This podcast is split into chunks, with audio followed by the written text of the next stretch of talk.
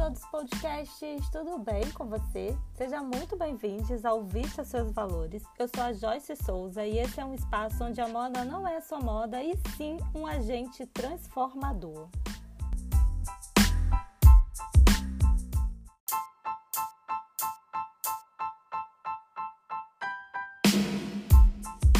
Sabia que as roupas novas que você compra podem ter viajado mais que você? Até mesmo a camisa mais básica ou um jeans podem ser mais viajados, tudo graças à grande cadeia de produção que envolve essas peças. Venha comigo nessa viagem ao redor do mundo para nos dar uma ideia da imensa taxa de fabricação de roupas que atinge o nosso mundo. Como diminuir esse impacto? E para me ajudar nessa reflexão, convidei a querida Lorena Delfino, comunicadora de moda consciente e também uma das embaixadoras do Slow Fashion Movement Brasil. Seja muito bem-vinda, Lorena.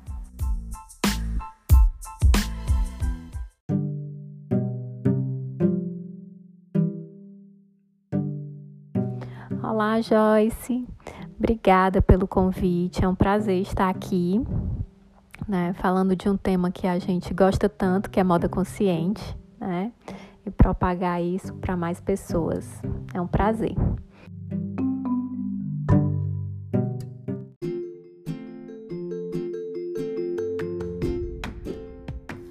Conta pra gente um pouco mais sobre você, o que você faz. Conta a sua história. É, como você já bem falou, eu sou comunicadora especialista em moda e comunicação, com foco em consumo consciente e moda sustentável. Pesquiso sobre consumo, moda e sustentabilidade e tento, né, ser adepta de um estilo de vida mais consciente, mais sustentável. É, eu tive essa mudança de pensamento faz uns sete anos, mais ou menos, né, que aí eu fui refletir mesmo como o nosso consumo estava acelerado, é, como a gente estava adquirindo coisas, né, muitas coisas sem necessidade, né, e aí eu fui percebendo que era hora de mudar meu pensamento e fazer escolhas assertivas e mais conscientes. E aí também olhar para a cadeia da moda, né, e ver que a cadeia da moda não são só produtos, né, que a gente tem que olhar o que tem por trás, né, que são as pessoas, que é quem faz. E aí em 2017 eu me juntei ao movimento Fashion Revolution é, para lutar né, por essa causa, por uma moda mais justa, mais ética e mais transparente. E aí representei o movimento aqui em Fortaleza. E agora eu estou junto com o slow fashion, né, para lutar também por essa moda mais lenta, mais ética e mais consciente. É, e propagar isso para mais pessoas, porque eu acredito que a partir de pequenas mudanças a gente pode mudar grandes hábitos. Então é isso. Obrigada pelo convite e é um prazer estar aqui.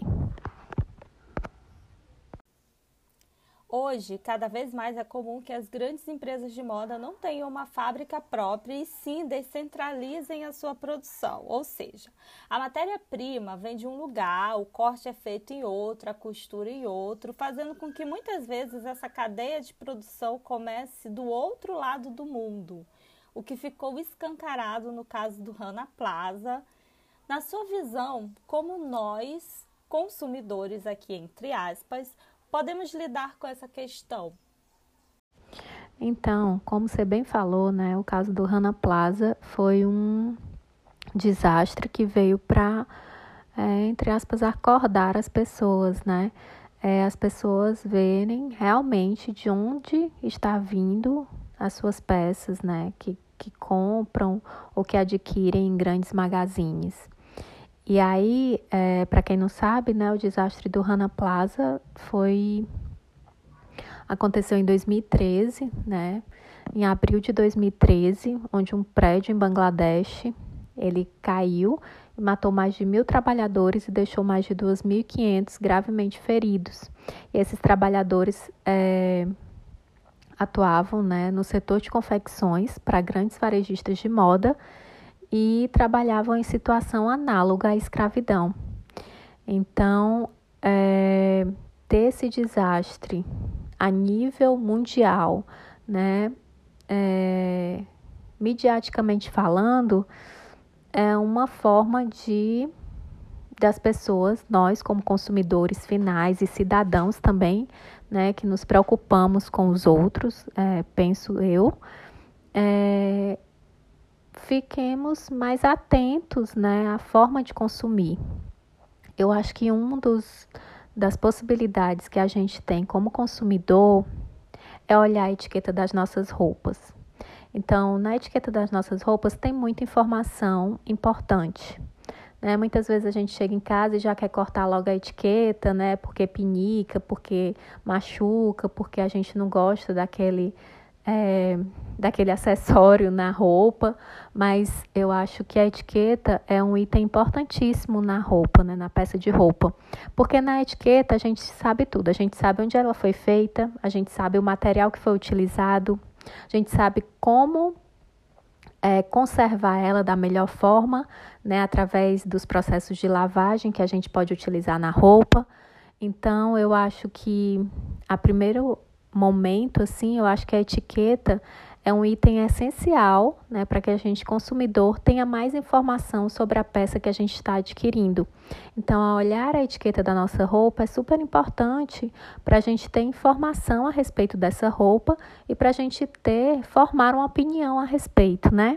Então, tendo essa informação, a gente pode ter, né, na decisão de compra, é, uma decisão de compra mais assertiva. Então a gente pode optar por comprar aquela peça, né? Por exemplo, se ela foi fabricada no Brasil, se ela é de um tecido natural, se a gente, se ela tem é, na, nas, na, na, composição, né? 100% algodão, 100% linho, né? Que ela é de um tecido natural. E se ela tem todas as indicações de como lavar e conservar aquela roupa. É, e tem algumas marcas também que elas estão até colocando quem fez aquela roupa, né? Ou então quem fez aquela peça. Por exemplo, aqui no Ceará, para quem não sabe, né? Eu moro em Fortaleza, Ceará. É, a gente tem uma marca que é conhecida né, nacionalmente, mundialmente, por essa prática de mostrar as pessoas que estão por trás, por essa transparência na cadeia, que é a Catarina Mina. Então, a Catarina Mina é uma marca que agora está fazendo roupas também, mas é a priori ela era de acessórios, ela é de acessórios, né, de bolsas é, e tudo relacionado ao crochê, artesanato, né, essas peças de fazer manual. E na, quando você adquire uma peça da Catarina Mina, vem é, uma etiqueta, né, com o nome da artesã que confeccionou sua peça. Então, eu acho isso importantíssimo, você dar credibilidade né, para quem produziu a sua peça. Então, olhar a etiqueta da roupa é um dos itens importantíssimos para você ter sua decisão de compra mais assertiva né, e ter todas as informações sobre a peça que está adquirindo.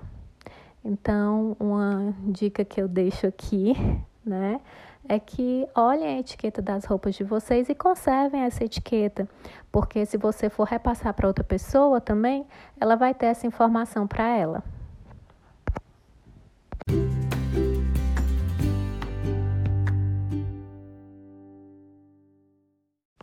Outra forma também, né? Eu acho que a gente tem que buscar muita informação com relação às empresas que a gente está querendo consumir, né? As peças.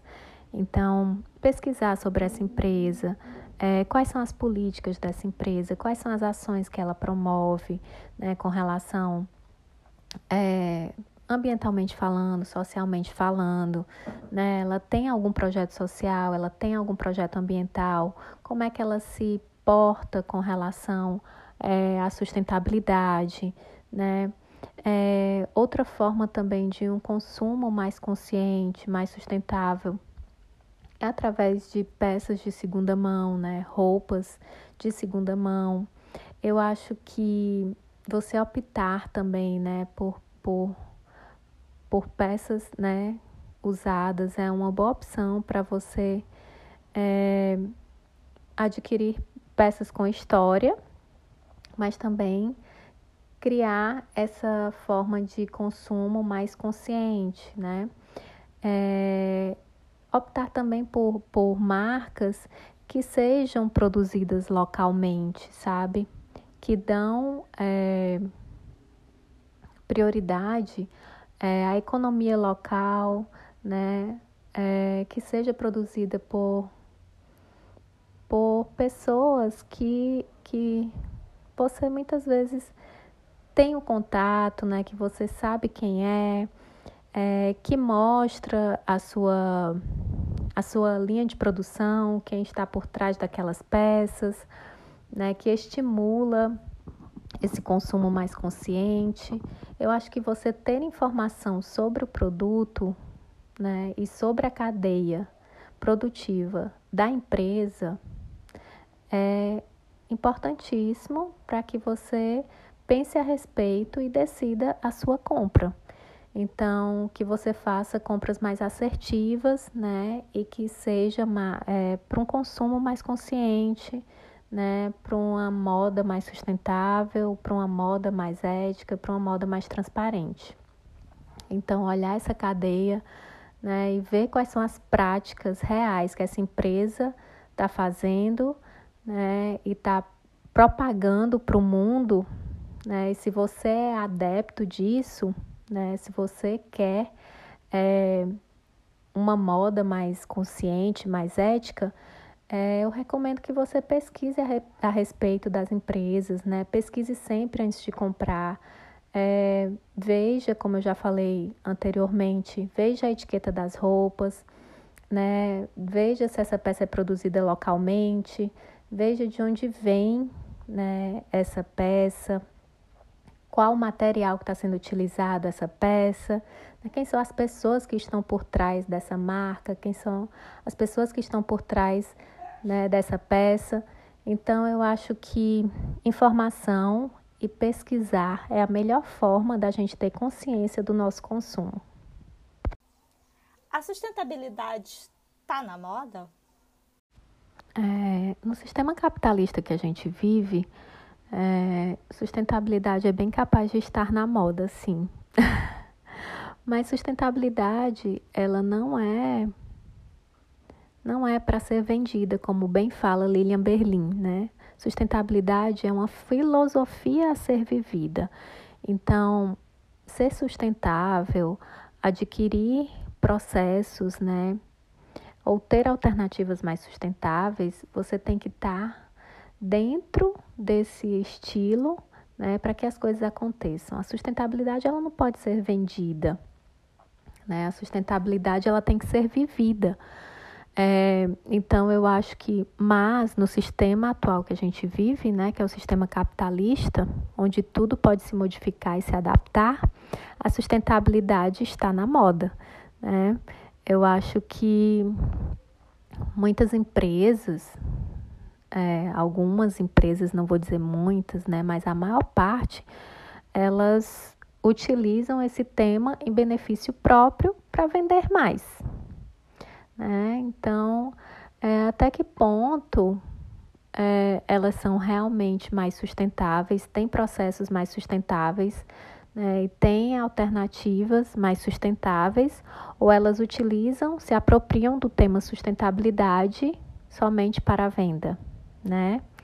É, mas eu acho que se as pessoas realmente pensam em sustentabilidade e as empresas pensam em sustentabilidade na real forma, né, que é de sustentabilidade, que é a gente lutar por um bem comum, né, que é a gente é, ter um ideal comum, que é preservar o nosso planeta, que é preservar nossos planetas para as futuras gerações, eu acho que é bom ele estar na moda, mas se for só para lucratividade né, e para benefício próprio, eu acho que essa forma é demodê.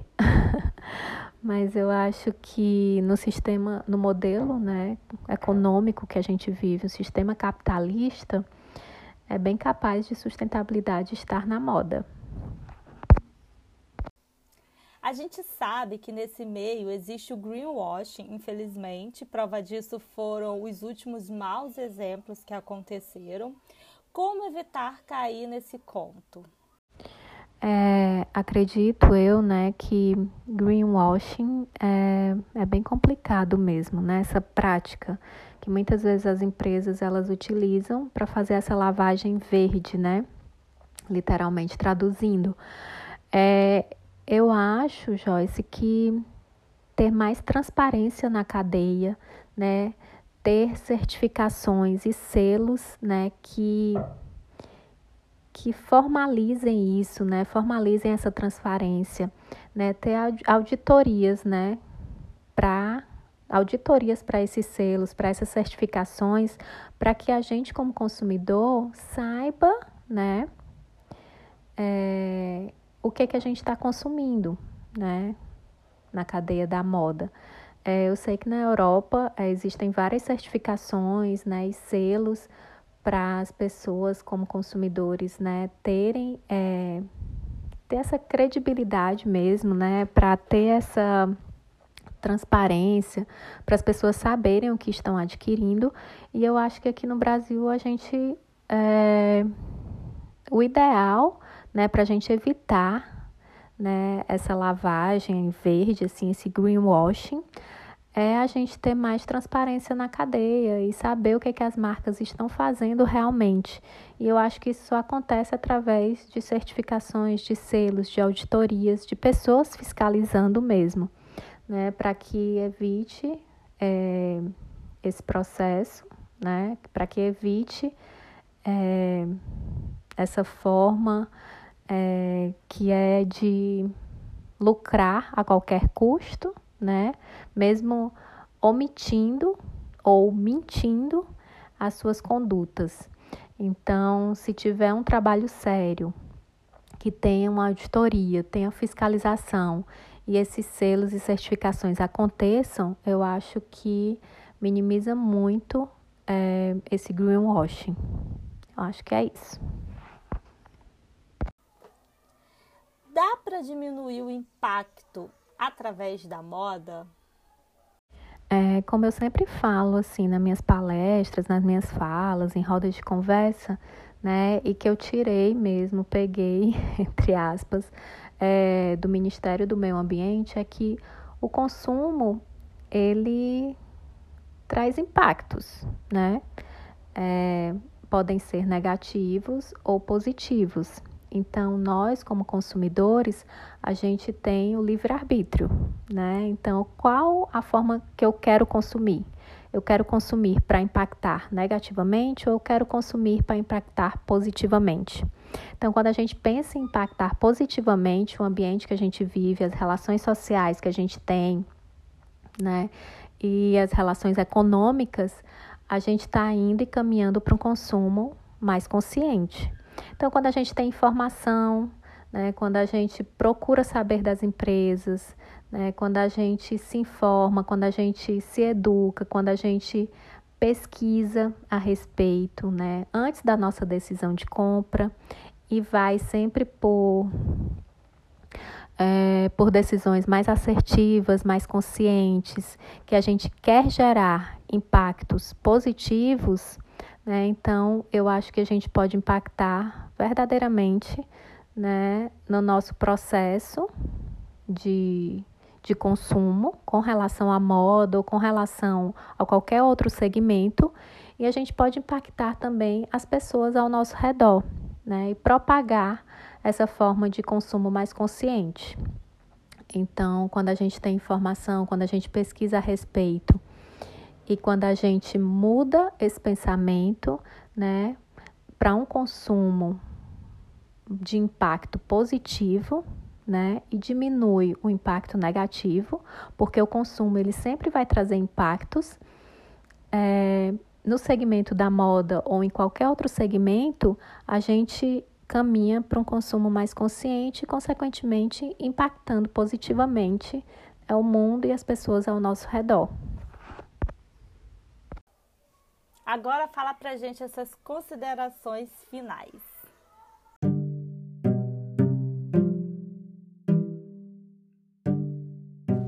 Ah, quero agradecer muito por esse convite. Adorei estar aqui falando sobre moda consciente, sobre consumo ético e consciente, né? Sobre uma cadeia de moda mais transparente. E eu, que, eu quero indicar algumas leituras e eu quero indicar também um documentário para quem não assistiu e para quem já assistiu também, vale assistir novamente porque eu já assisti várias vezes. Então, começando pelas leituras, é, eu recomendo demais o livro da Lilian Berlin, que é Moda e Sustentabilidade, uma reflexão necessária. Eu sou muito fã dela e eu acho que é uma leitura ótima. É, também recomendo é o livro Moda e Sustentabilidade, Design para a Mudança, né, que é da editora Senac, que é da autora Kate Fletcher e Linda Gross, que também é um livro maravilhoso para quem está iniciando né, nessa onda da, do design mais sustentável, mais ético. Então, ótima dica, porque ensina processos, materiais e tudo mais. E tem outro livro também que eu gosto muito, que é da Helena Salcedo, Moda Ética para um Futuro Sustentável. É, então, são esses três livros e o documentário The True Cost, né, que eu acho que é um documentário que traz bem a realidade do que a gente conversou hoje, do que a gente falou, e abre muito a visão né, sobre a cadeia da moda, sobre essa indústria da moda e quem já assistiu, recomendo assistir novamente. E é isso. Obrigada. Foi ótimo estar aqui e ter esse momento com você. Um beijo.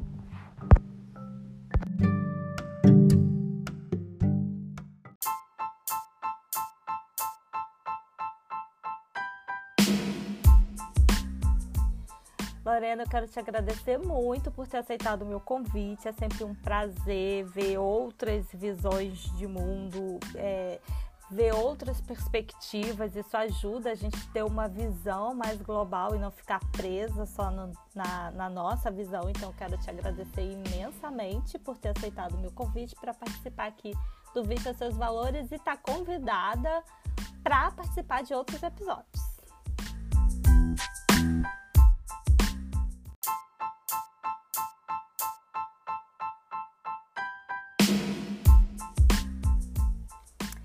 E esse foi o episódio de hoje. Eu espero muito que vocês aproveitem esse bate-papo, que vocês possam, é, assim como eu tenho tentado, ficar bem atenta a esses movimentos para que a gente não caia no conto do vigário, daquela marca que se diz sustentável, mas na verdade ela esconde um pouquinho do que ela realmente é, né? Espero muito que vocês tenham aproveitado. Se vocês gostam desse assunto, já fica aqui o convite para acompanhar os outros episódios aqui do podcast, onde eu já recebi uma galera muito, muito, muito é, incrível que fala, que compartilhou com a gente um pouco das suas experiências. Um beijo e até o próximo episódio. Tchau.